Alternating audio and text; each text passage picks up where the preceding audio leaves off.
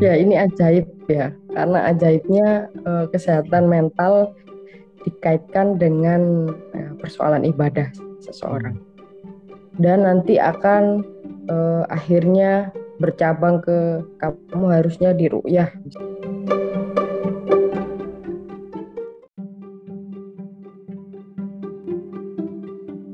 Kita sering kali kan dapatnya adalah misalnya bullying mm-hmm. atau uh, serangan-serangan dari banyak pihak yang menyakiti hati kita sehingga batin kita terluka. Hal pertama yang harus kamu lakukan adalah diam dan mengamati. Lah, untuk teman-teman queer misalnya, cara cara agar apa ya? agar ketika emosional misalnya, ketika di dihujat orang lain misalnya, bisa bisa sabar gitu ya, bisa stay calm gitu ya, bisa tenang dan bodoh amat gitu misalnya. Hmm.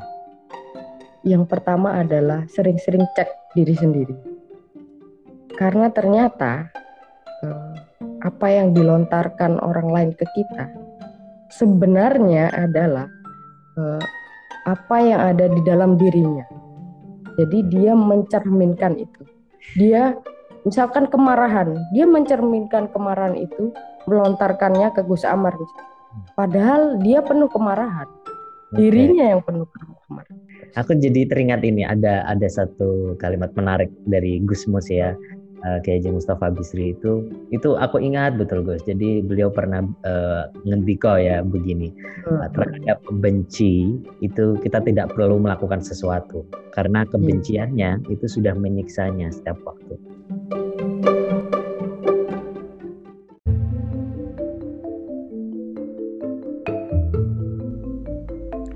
Assalamualaikum, salam keragaman, salam cinta untuk kita semua. Saat ini kamu tengah mendengarkan Ngaji Iman yang merupakan salah satu segmen dari podcast Ngaji Diri bersama saya, Omar Alfikar. Di podcast ini kita akan membongkar sekaligus membangun narasi-narasi tentang kemerdekaan diri serta mendorong solidaritas kemanusiaan dan inklusivitas untuk semua orang di ruang iman dan spiritual.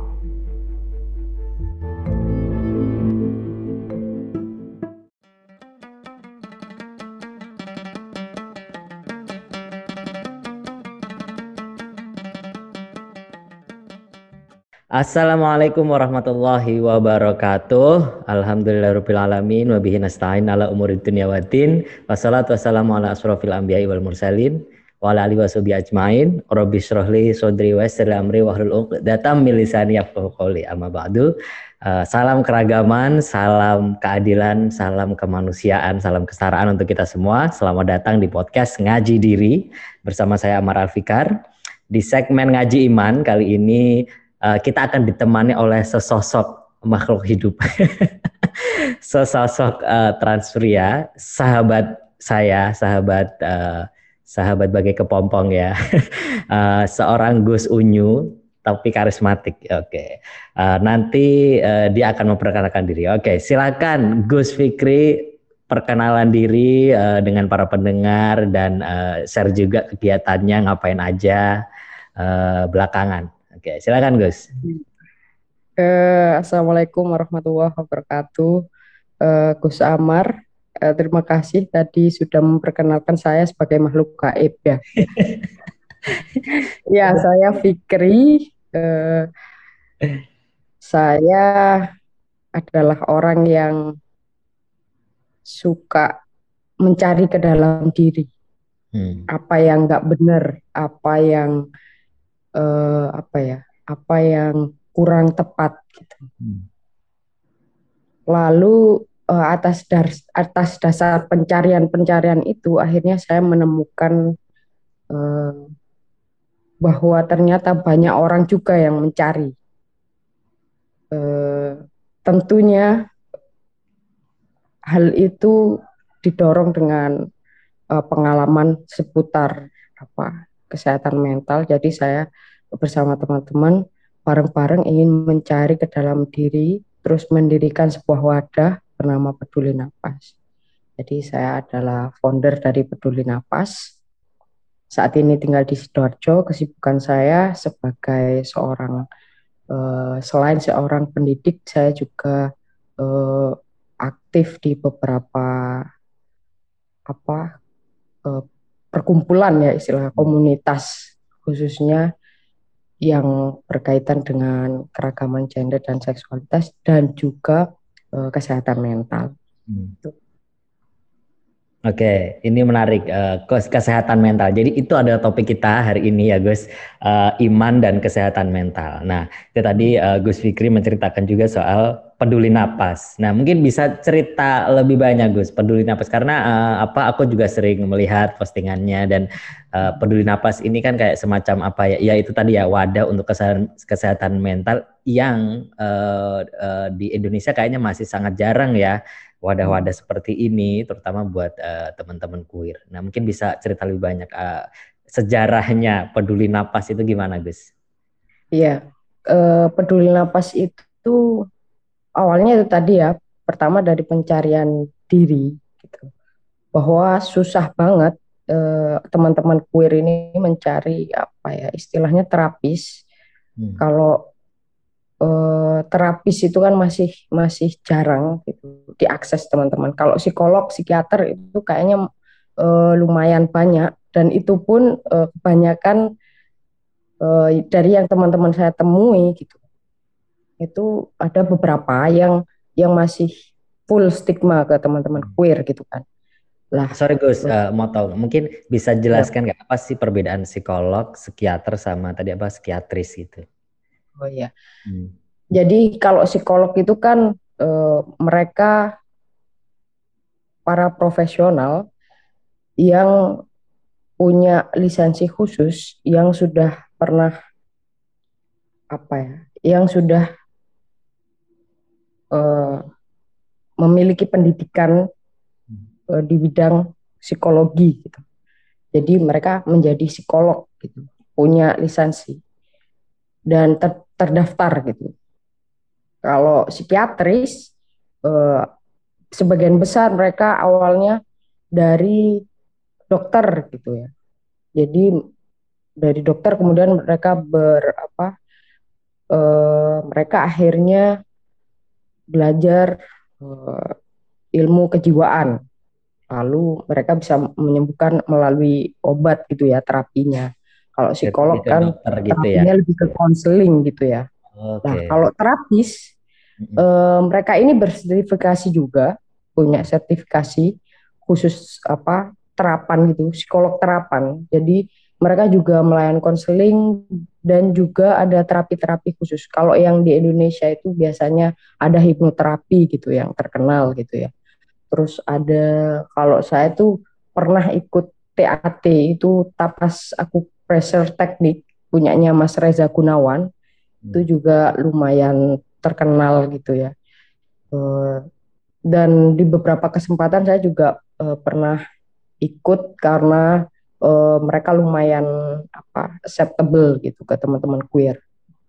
Terus banyak sebenarnya kalau terapi itu Gus, cuman yang yang terapi uh, menyediakan terapi dan ramah queer itu akan sangat jarang gitu ya eh, berfokusnya ke sana. Nah, peduli napas ini uh, punya apa visi ke sana, punya visi untuk menyediakan fasilitas untuk teman-teman queer ini gitu. Hmm. Di, dari awal dulu kita dari awal dulu kita akan membangunnya dari komunitas dulu. Gitu. Hmm. Oke okay, oke okay. menarik membangun dari komunitas ya. Jadi enggak ya ujuk-ujuk ada fasilitasnya, ya, ada wadahnya, tapi komunitasnya belum dibangun. Oke, menarik Gus. Jadi aku tadi salah nanya ya. Jadi perbedaan antara psikolog, psikiater sama terapis ya. Tadi aku ya, jadi ada bedanya. Psikiater atau kalau psikiatris itu cewek ya atau gimana sih? Psikiatris atau sama atau beda bahasa? Psikia, uh.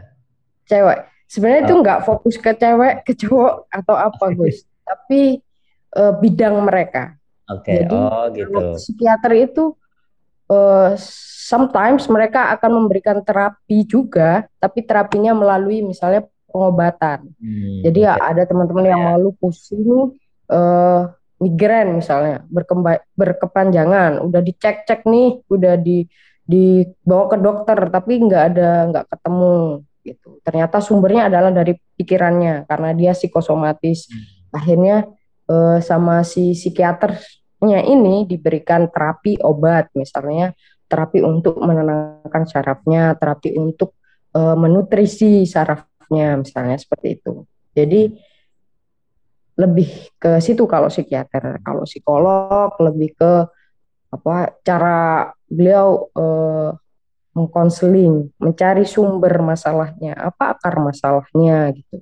Dan biasanya memberikan saran-saran yang yang secara profesional itu itu sudah sudah ada apa sudah baku gitu ketentuan hmm. dan itu memang khusus bukan saran yang sembarangan gitu jadi hmm. oleh karena itu mereka disebut profesional memang ada ilmunya gitu ya intinya ya kayaknya dan apa cabangnya fokusnya beda-beda yeah. gitu.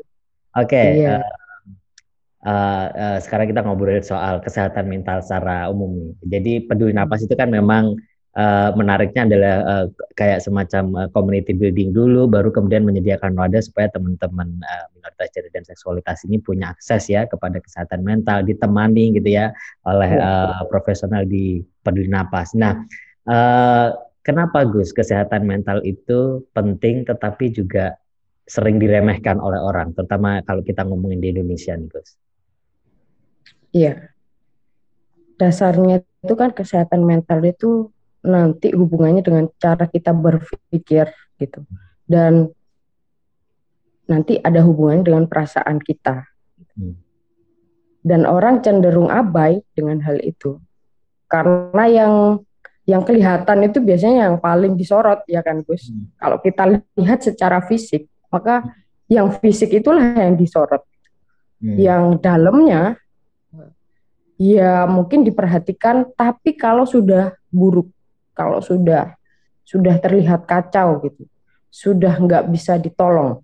Seringkali eh, teman-teman itu kan eh, memang kalau di Indonesia khususnya itu cek kesehatan mental itu dilakukan setelah kondisinya sudah misalnya orangnya sudah nggak bisa makan, udah udah drop gitu ya secara fisik juga. Jadi hmm. kalau udah kena fisik baru dia paham oh ini dari pikiranku nih gitu. Hmm. Hmm. Hmm. Itu yang membuat apa ya sering kali telat gitu dan nggak sadar bahwa itu penting. Hmm. Yeah. Karena ya itu tadi karena karena fisiknya belum kelihatan. Hmm. Padahal eh, kalau menurut WHO misalnya, hmm.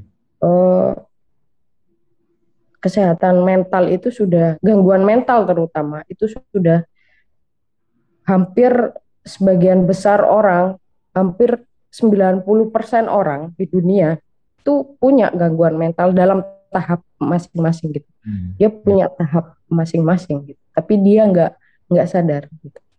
Kalau hmm. di barat mungkin uh, beberapa orang masih ngecek kesehatan mentalnya sebelum uh, sebelum parah gitu. Mereka punya pencegahan. Misalnya hmm. mereka melakukan yoga gitu. Yoga itu kan uh, bisa salah satu terapi yang apa ya mensinkronkan antara tubuh dan pikiran sehingga hmm. ketika dia berolahraga dia juga memperbaiki apa mentalnya hmm. nah, itu juga jarang disadari eh, orang-orang di Indonesia hmm. jadi pentingnya itu ya sangat penting karena uh, apa pun yang fisik kita apa ya apa pun yang fisik kita terima itu sumbernya juga dari pikiran, begitupun sebaliknya. Kalau ada yang nggak beres dengan fisik kita, toh kita juga merasakan sakit di dalam gitu kan. Hmm. Kita juga nangis, misalkan kalau kita kecelakaan gitu ya. Hmm. Terus ada luka, hmm. terus kita kesakitan, kita kan nangis. Lah nangis ini kan sumbernya dari dalam. Berarti itu ada keterkaitan yang penting antara tubuh dan mental kita. Mm-hmm. Oleh karena itu kesehatan mental itu penting. Oke, okay. nah uh, penting. Kesehatan itu mental uh, kesehatan mental itu penting terutama buat uh, komunitas apa uh, terutama buat komunitas kita ya Gus. Uh, komunitas queer atau ragam gender dan seksualitas yang uh, kalau kita rasakan sendiri gitu ya. Ini kan uh, selalu menghadapi stigma yang begitu berat gitu ya. Tantangan hidupnya juga begitu wah luar biasa mengerikan. Dan itu mau nggak mau pasti uh, menyerang kesehatan mental kita karena tidak semua orang mentalnya sama sekuat baja misalnya gitu kan nah uh, apa yang bisa kita lakukan ya Gus ya sebagai uh, bagian dari kelompok rentan terutama rentan terhadap serangan-serangan stigma, prejudice yang itu juga akan menyerang kesehatan mental kita. Kira-kira mungkin bisa bagi tips sedikit aja Gus, kayak uh, apa sih yang perlu kita lakukan, kita sadari gitu uh, iya. sebagai bagian dari komunitas rentan ini. Iya, sebagai komunitas rentan, gitu. kita sering kali kan dapatnya adalah misalnya bullying mm-hmm. atau uh, serangan-serangan dari banyak pihak yang menyakiti hati kita sehingga batin kita terluka.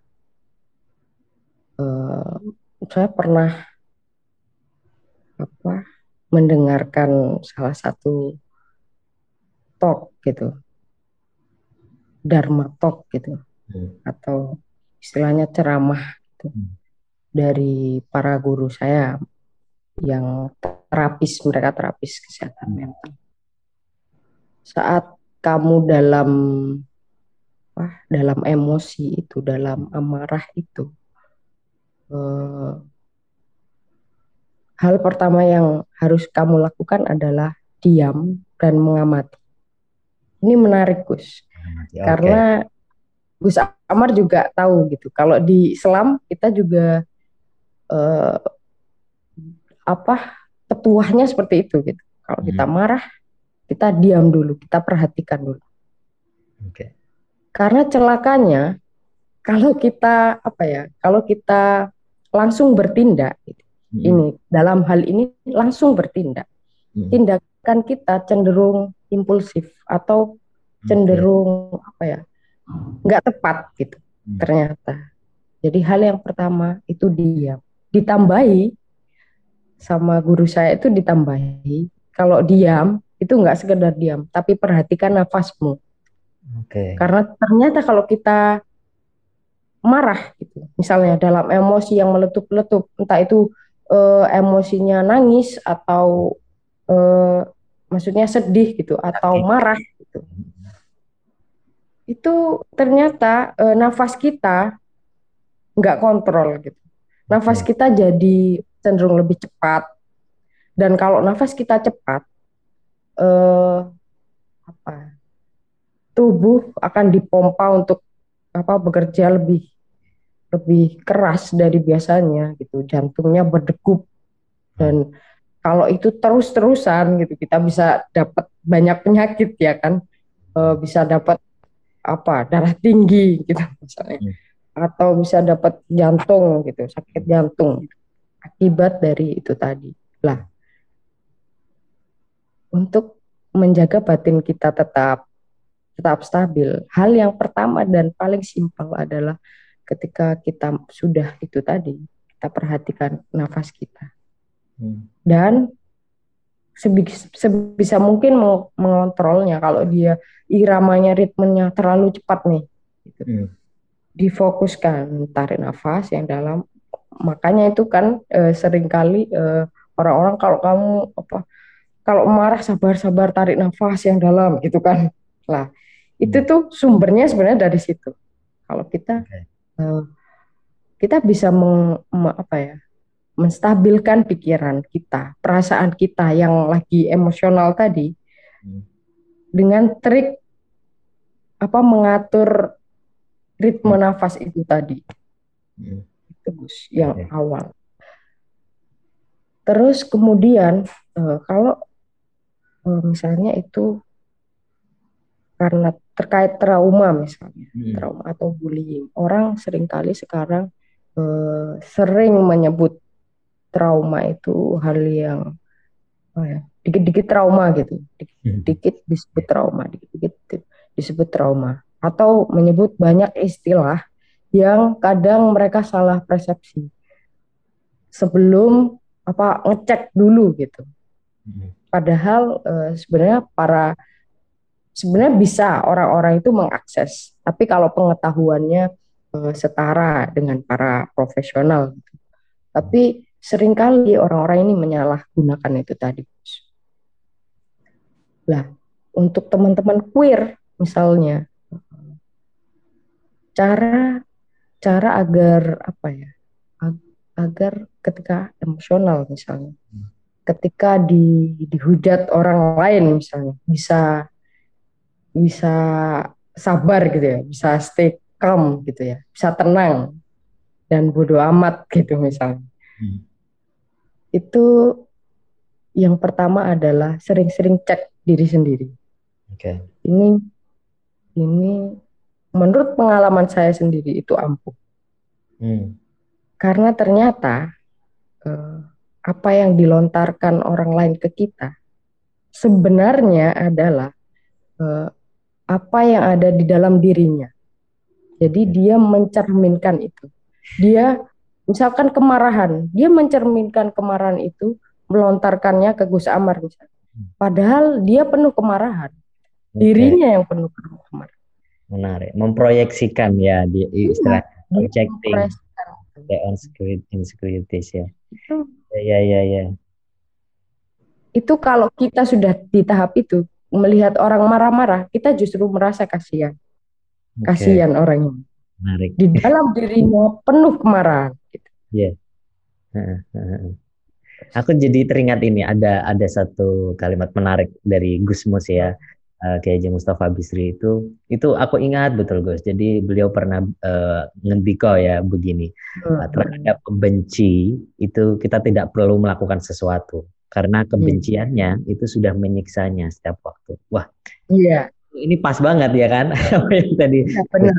Aku belajar juga ini dari Gus Dur bahwa iya benar juga ya. Kita kalau meladeni orang marah itu sebenarnya capek karena itu kan persoalan dia sebetulnya ya. Hmm. ketika orang marah ketika orang memberikan apa queerphobic eh, kalimat-kalimat yang queerphobic sikap-sikap yang queerphobic sebetulnya itu kemarahan atas dirinya sendiri gitu ya atas mungkin kemarahan karena dia tidak bisa memahami ya kemarahan yeah. karena bisa menerima kenyataan bahwa kita eh, bahagia kita jujur kita merdeka dengan diri kita itu kan persoalan mereka ya bukan persoalan kita ya guys oke ini menarik yeah. guys uh, apa uh, ini nanti akan sangat bermanfaat nih buat teman-teman yang mungkin masih kesulitan ya untuk uh, apalagi kalau aku dilihat di sosial media ini uh, masih banyak ya um, ya itu tadi ya um, komentar-komentar yang buruk dan kadang-kadang kita ini kesulitan kan untuk wah menghadapi ini gelombangnya ngeri banget jadi kadang-kadang ikut ikut apa kecebur juga dalam kemarahan kemarahan meskipun kemarahan itu bagus dalam konteks itu bisa yeah kita ya untuk berjuang. Tetapi kalau itu isunya adalah kesehatan mental kita, nah itu hmm. itu perlu kita ya. betul ya belajar ya Gus ya. Nah, oke okay, uh, eh, apa kalau kita ngomongin di Indonesia nih Gus, kesehatan ketika kita tadi itu ya, kita trauma, kita depresi. Uh, aku sering banget misalnya nih uh, mendengar gitu ya bahkan dari apa orang yang nggak memahami gitu misalnya ketika aku bercerita depresi dan sebagainya hmm. itu transisi gitu ya itu mereka meremehkan kayak misalnya wah kamu mah kurang ibadah kamu yeah. kurang dekat kepada Allah kurang sholat kurang zikir dan sebagainya gitu ah gimana Gus? Uh, melihat kenyata atau realitas kita, uh, di mana orang masih meremehkan kesehatan mental dan malah menghakimi orang teman-teman yang depresi atau mengalami persoalan kesehatan mental ini Gus? Ya ini ajaib ya karena ajaibnya uh, kesehatan mental dikaitkan dengan uh, persoalan ibadah seseorang. Hmm. dan nanti akan uh, akhirnya bercabang ke kamu harusnya di ru'yah misalnya. nah itu ya. ada dua dua kemungkinan Gus gitu. Pertama orang-orang menganggap bahwa orang-orang ini gitu, orang-orang ini tadi menganggap bahwa kesehatan mental itu uh, awalnya diakibatkan oleh misalnya kerasukan jin gitu karena hmm. dia ya. Oke. Okay. Atau atau opsi lainnya karena dia uh, ibadahnya kurang dan juga uh, melaku, banyak melakukan dosa akhirnya harus harus diriset ulang gitu istilahnya dirinya itu sudah kalau apa istilahnya uh, handphone itu udah udah kehabisan memorinya harus di restart ulang gitu, dengan ru'yah misalnya. Lah uh, pernah suatu ketika ternyata ada cerita gitu. Hmm. Kanjeng Nabi itu Rasulullah itu disamperin sama seorang wanita, Gus. Okay. Dalam keadaan uh, beliaunya merasa depresi, merasa hmm. merasa uh, tidak waras. Gitu. Hmm, hmm, hmm. Dia merasa bahwa dirinya depresi. Datanglah ke Rasulullah dan bilang, Rasulullah, saya ini menderita gangguan. Hmm. Gangguan yang ada di dalam jiwa saya gitu. Hmm. Saya merasa gila. Gitu. Hmm. Kadang kalau sadar gini saya ngerasa gitu. Saya tahu gitu. Tapi kalau saya pas kambuh gitu. Saya hmm. ngerasa saya gila. Terus saya harus gimana ya Kanjeng? Bolehkah saya minta Kanjeng Nabi mendoakan saya agar saya mendapat kesembuhan? Hmm jawaban Rasulullah bukan gini, ya sudah kamu ru'yah saja gitu, kamu kena jin gitu kan.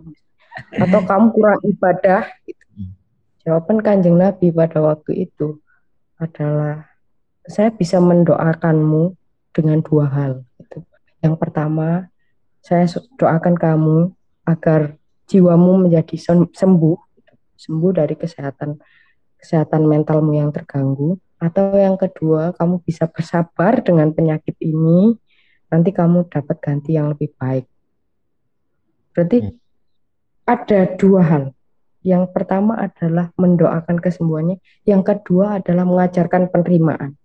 Hmm. Di mana kalau di kesehatan mental, penerimaan ini, konsep penerimaan ini adalah konsep inti.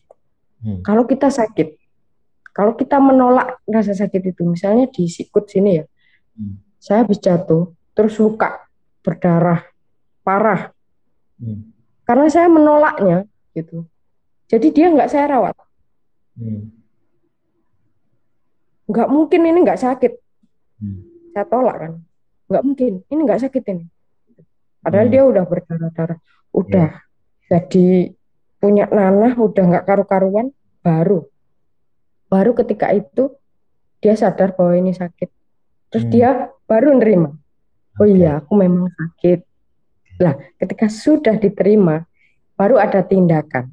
Hmm. Nah, konsep ini ternyata sudah disampaikan oleh kanjeng Nabi dan orang-orang yang yang uh, ya orang-orang kan suka gitu ya men mendramatisir itu akhirnya jadi mengarahnya ke ruya mengarahnya ke kerasukan jin gitu ibadah itu bagus. Hmm.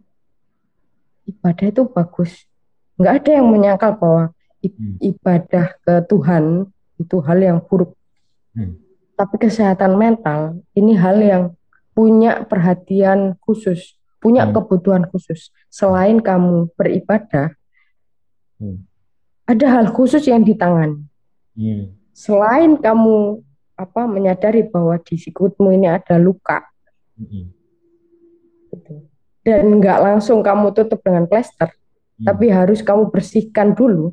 Kamu kasih uh, apa, misalnya uh, cairan untuk pembersih luka dulu, untuk pengering luka dulu biar lukanya kering. Hmm. Se sebelum itu kamu harus melakukan itu dulu gitu, nggak serta merta. Oh tahu ini ada luka langsung kamu tutup ceret dengan kurang ibadah. Hmm. Hal itulah yang yang sering kali dilakukan orang. Oh, hmm. kesehatan mental itu nyata gitu. Kayak hmm. kamu sakit diabetes, kayak kamu luka itu tadi. Hmm. Kayak kamu apa? Uh, uh, kayak kamu sakit jantung, itu nyata gitu. Kayak kamu terkilir, itu nyata. Gitu, Gus. Dan sering kali orang itu menganggap bahwa itu nggak nyata karena karena misalnya oh orang itu kurang perhatian soalnya gitu. jadi didramatisir no itu bukan kurang perhatian. Itu beneran ada real. Dan kalau kamu yang aku tekankan kalau kamu memang butuh bantuan dan kamu nggak tahu dan Rasulullah juga menyarankan untuk bertanya misalnya konteksnya dalam dalam agama Islam misalnya. kalau kamu nggak tahu bertanyalah bertanyalah ke siapa ke profesional. Yang tadi ada tiga opsi tadi boleh ke psikiater boleh ke psikolog boleh ke terapis apa pun yang kamu nyaman gitu Gus Oke ya mantap Gus. Uh, jadi apa namanya penting untuk menerima dulu ya bahwa aware ya penerimaan kan bisa juga hmm. aware juga ya bahwa uh, kita sedang depresi, kita sedang terluka, hmm. kita sedang marah, kita sedang sedih, kita sedang merasa tertekan dan sebagainya itu perlu di di aware dulu, di di embrace dulu perasaan-perasaan itu gitu ya dan cerita tentang Rasulullah tadi uh, menarik sekali bahwa bahkan Rasulullah tidak merasa bahwa wah saya bisa menyembuhkan enggak tapi uh, Rasulullah bahkan mengatakan uh, saya bisa uh, mendoakan untuk kesembuhan. Yeah. Tapi juga kamu bisa bersabar itu pilihan. Hmm. Artinya uh, apa ya? Ini ini sangat sesuai ya dengan ayat apa la ikroha fiddin itu ya. Tidak ada paksaan hmm. dalam orang itu beragama gitu. Dalam hmm. arti selama ini kan orang selalu menggunakan agama untuk memaksa orang lain eh, gitu ya. Terutama dalam konteks kesehatan mental ini uh, orang sedang depresi langsung ah, oke okay, kamu harus rukyah gitu. Wah kamu harus dikeluarkan jinnya dan sebagainya. Ini kan uh, apa ya ironi ya ironi bagaimana uh, umatnya Nabi Muhammad justru uh, malah gagal untuk mempraktekkan keluasan gitu ya kelenturan Nabi Muhammad terutama dalam soal uh, menghadapi atau memberikan nasihat kepada orang yang sedang terluka jiwanya. Kira-kira gitu ya Gus. Bukan yeah. malah dihakimi bukan malah di uh, dimaki-maki gitu. Nah nah oke okay, Gus uh, selanjutnya nih. Uh, ada uh, ini kan kalau kita lihat itu tadi ya kita ngomongin rukyah ya. Uh, rukyah dan ini orang apa-apa sedang sakit gitu ya. Langsung rukyah rukyah rukyah gitu. Dan kesannya bahkan uh, pernah ada juga uh, aku pernah membaca studi ya um, uh, di uh, sebuah riset gitu dari temanku yang sedang melakukan riset di Indonesia tentang uh, conversion terapi uh, buat teman-teman queer dan di situ ada satu kasus di mana uh, seorang queer itu bahkan dia disilet Gus. Nah, ini trigger warning ya. Dia disilet oleh si ustadz yang rupiah ini dengan alasan dengan dalih bahwa darah jinnya harus dikeluarkan. Nah, ini kan aduh sudah sangat uh, parah sekali praktek conversion terapi yang berbasis keagamaan yang uh, apa ya, di mana orang nggak paham soal kesehatan mental dan juga tidak paham soal uh, soal gender dan seksualitas gitu. Nah, eh, gimana? Karena ini kan jumlahnya tidak sedikit ya Gus, bahkan didanai oleh negara misalnya. Nah, bagaimana nih kita melihat apa sih ada ada praktek-praktek keagamaan gitu yang dalihnya untuk menyembuhkan gitu ya, tetapi ternyata isinya sebetulnya adalah abuse gitu. Ya. Nah. ya, sebenarnya di dalam semua konsep terapi, hmm. kalau Hmm, saya tarik kesimpulan dari pengalaman. Hmm. Jadi real dari pengalaman saya. Beberapa terapi yang saya ikuti. Kita melihat dulu apa tujuan tujuan penyembuhan apa. Hmm. Kalau tujuan penyembuhannya untuk misalnya merubah dia uh, dari uh, queer menjadi non queer misalnya itu itu mustahil dilakukan. Karena menjadi queer atau bukan itu pilihan masing-masing. Dan sebenarnya kita nggak bisa merubah orang lain. Hmm. Yang bisa kita lakukan adalah kita merubah diri kita sendiri. Jadi kalaupun itu berhasil, itu karena dia ingin bahwa hmm. apa e, terapi ini menyembuh menyembuhkan dia secara apa? Secara artian mereka. Hmm bahwa kalau hal itu berhasil itu juga atas keinginan dia. Kalau hmm. bukan atas keinginan dia, jelas itu enggak akan berhasil. Itu yang pertama. Itu konsep dalam terapi. Hmm. Harus ada keinginan. Apalagi self self healing ya. Apa kalau terapinya dari dalam diri itu yang dikembangkan oleh guru-guru saya itu dari dari dalam diri dulu. Terus kalau itu konteksnya menjadi kekerasan, tentu hmm. saja itu bukan apa terapi yang tepat menurut saya. Hmm. Meskipun saya bukan terapis yang uh, keren gitu atau terapis yang terkenal gitu. Nggak nggak keren nggak apa-apa. Awam saja. Secara yeah. awam saja kita melihat bahwa terapi yang menggunakan kekerasan itu hanya akan menimbulkan apa beban luka lagi. Oke betul bang, benar bang. Ya. Okay. Itu itu saja. Terus uh, kalau misalkan conversion terapi uh, diterapkan te ke teman-teman queer, seharusnya hmm. langkah awal yang di apa ya diberikan sebagai orang queer juga sebagai orang yang tahu uh, apa yang dirasakan teman-teman sedikit banyak gitu ya mereka digiring untuk pertama uh, menyembuhkan luka dalam diri mereka aja dulu hmm. luka apa yang ada di dalam diri mereka yang yang yang masih tersisa bukan yang ada hubungannya dengan apakah mereka menjadi queer atau bukan tapi hmm. sebagai manusia itu okay. apa luka mereka yang patut uh, dan mau mereka sembuhkan oke okay. ya kan terus hmm. kalau mereka ingin misalnya dari luka-luka itu setelah mereka sembuh ternyata mereka justru menjadi diri mereka menjadi hmm. apa yang mereka inginkan. Terus mereka liberasi dengan hal itu. Maksudnya mereka apa menerima diri mereka.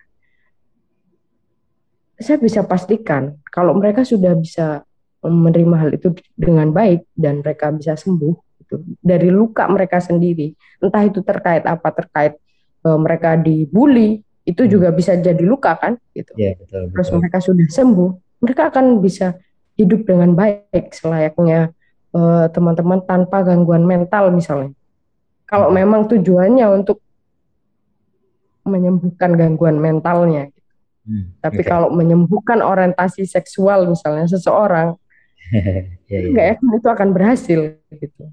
Okay. Kalau dilakukan tanpa keinginan orang sendiri, hmm. orang itu sendiri. Hmm. Itu. Okay. Mantap ini Gus. Jadi um, apa sebenarnya mungkin bukan conversion terapi ya Gus, tapi terapi ya. Terapi yang ditujukan untuk queer itu penting dan itu harus hmm. ditujukan supaya membersihkan luka-luka didiskriminasi, luka-luka stigma dan menyiapkan mental lebih banyak gitu kan. Karena kan iya, ini jadi bukan conversionnya. Ya.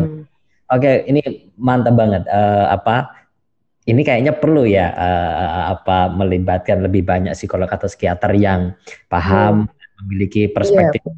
seperti Gus Fikri ini supaya uh, dalam memberikan terapi uh, terhadap teman-teman uh, queer atau raga apa minoritas gender dan seksualitas itu dasarnya atau basisnya adalah supaya teman-teman menerima supaya teman-teman hmm. Uh, apa ya luka-luka di stigma, luka-luka dibully itu bisa bisa disembuhkan gitu. Oke, okay. hmm. oke okay, terakhir mungkin Gus ya apa uh, pesan ini ada dua pertanyaan. Pertanyaan pertama pesan Gus Fikri untuk uh, teman-teman queer ya atau uh, minoritas lainnya lah ya yang uh, masih kesulitan untuk memahami atau mengakses atau uh, apa ya paling enggak mengelola uh, kesehatan hmm. mentalnya dalam menghadapi gelombang kebencian uh, yang dihadapi sehari-hari. Terus yang kedua Gus, uh, pesan kepada masyarakat luas Gus yang masih melihat kesehatan mental ini uh, sebagai persoalan tidak dekat dengan Tuhan atau uh, semuanya hanya ibadah padahal ibadah tentu bisa ya menjadi salah satu jalan tapi ada ada ada juga jalan lain yang harus ditempuh gitu. Uh, yang yang itu kembali lagi ya ke, ke pilihan personal orang dia itu mau bahagia atau mau sembuh itu dengan cara apa gitu kan uh, gitu. Nah terhadap mereka yang masih me meremehkan merendahkan teman-teman dengan kesehatan eh, dengan persoalan kesehatan mental apa pesan Gus Fikri? Silakan Gus. Ya. Kalau pesan untuk teman-teman queer yang masih kesulitan akses gitu.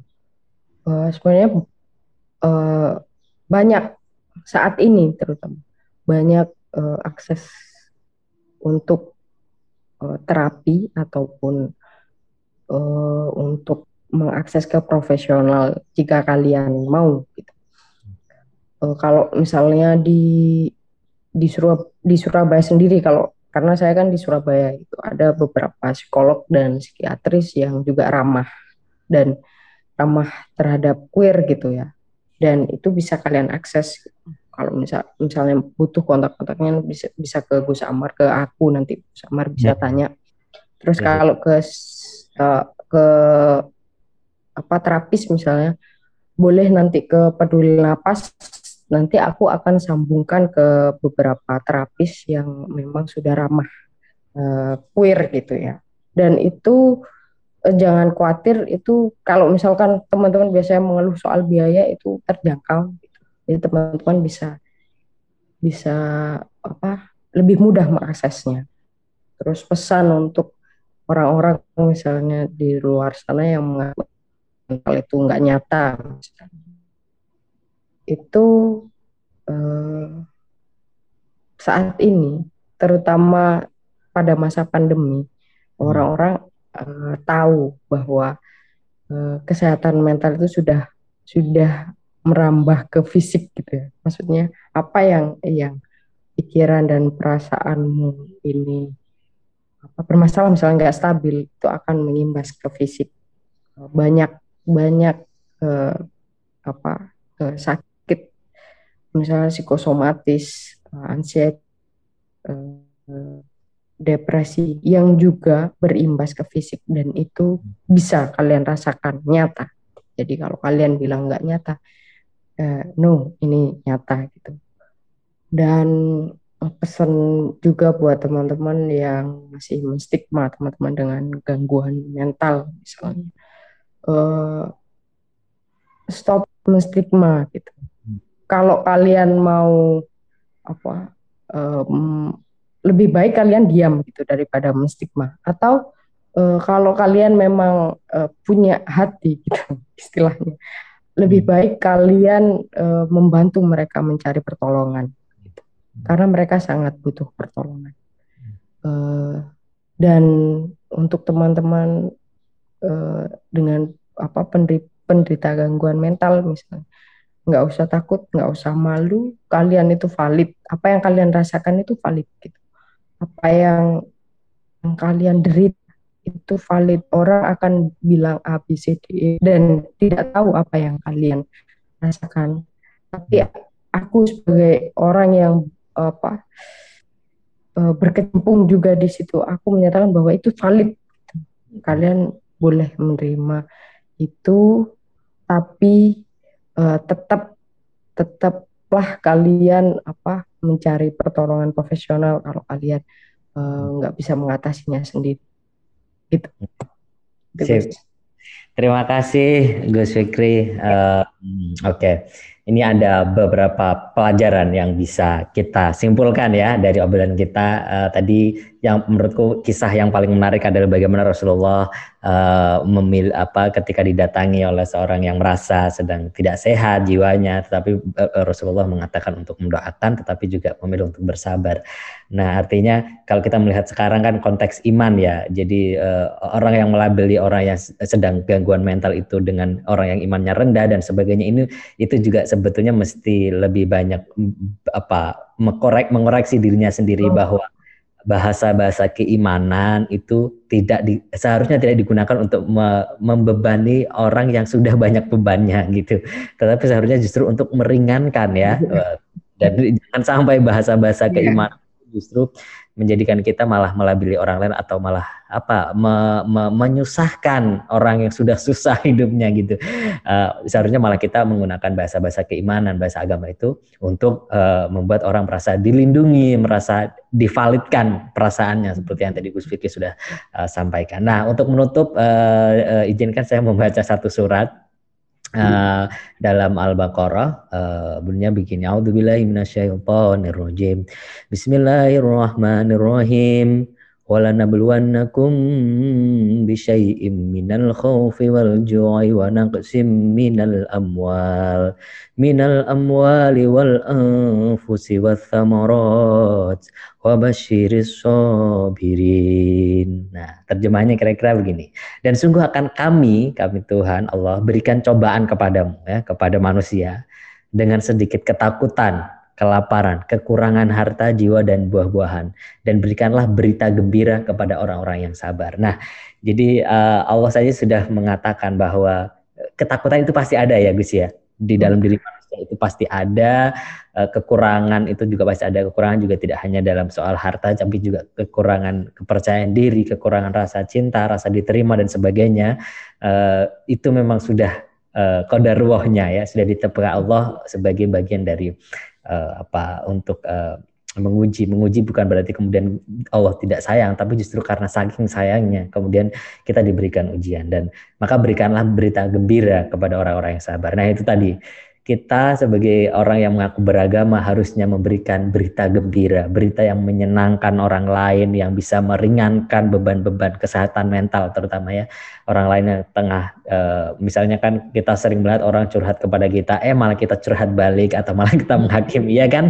Nah iya. ini perlu kita berkaca bahwa ketika orang sedang cerita kepada kita de karena depresinya atau karena perasaan hmm. apa gitu ya maka kita mendengarkan dan kita memberikan berita gembira supaya rasa lukanya, penderitanya itu berkurang. Nah, kira-kira gitu. Uh, terima kasih Gus Fikri untuk obrolan kita uh, hari ini di segmen ngaji iman, iman dan kesehatan mental. Terima kasih teman-teman sudah mendengarkan. Jangan lupa like dan subscribe dan jangan lupa follow juga Peduli Napas uh, untuk apa mengakses juga informasi terkait wadah kesehatan mental di Surabaya yang didirikan oleh Gus Fikri.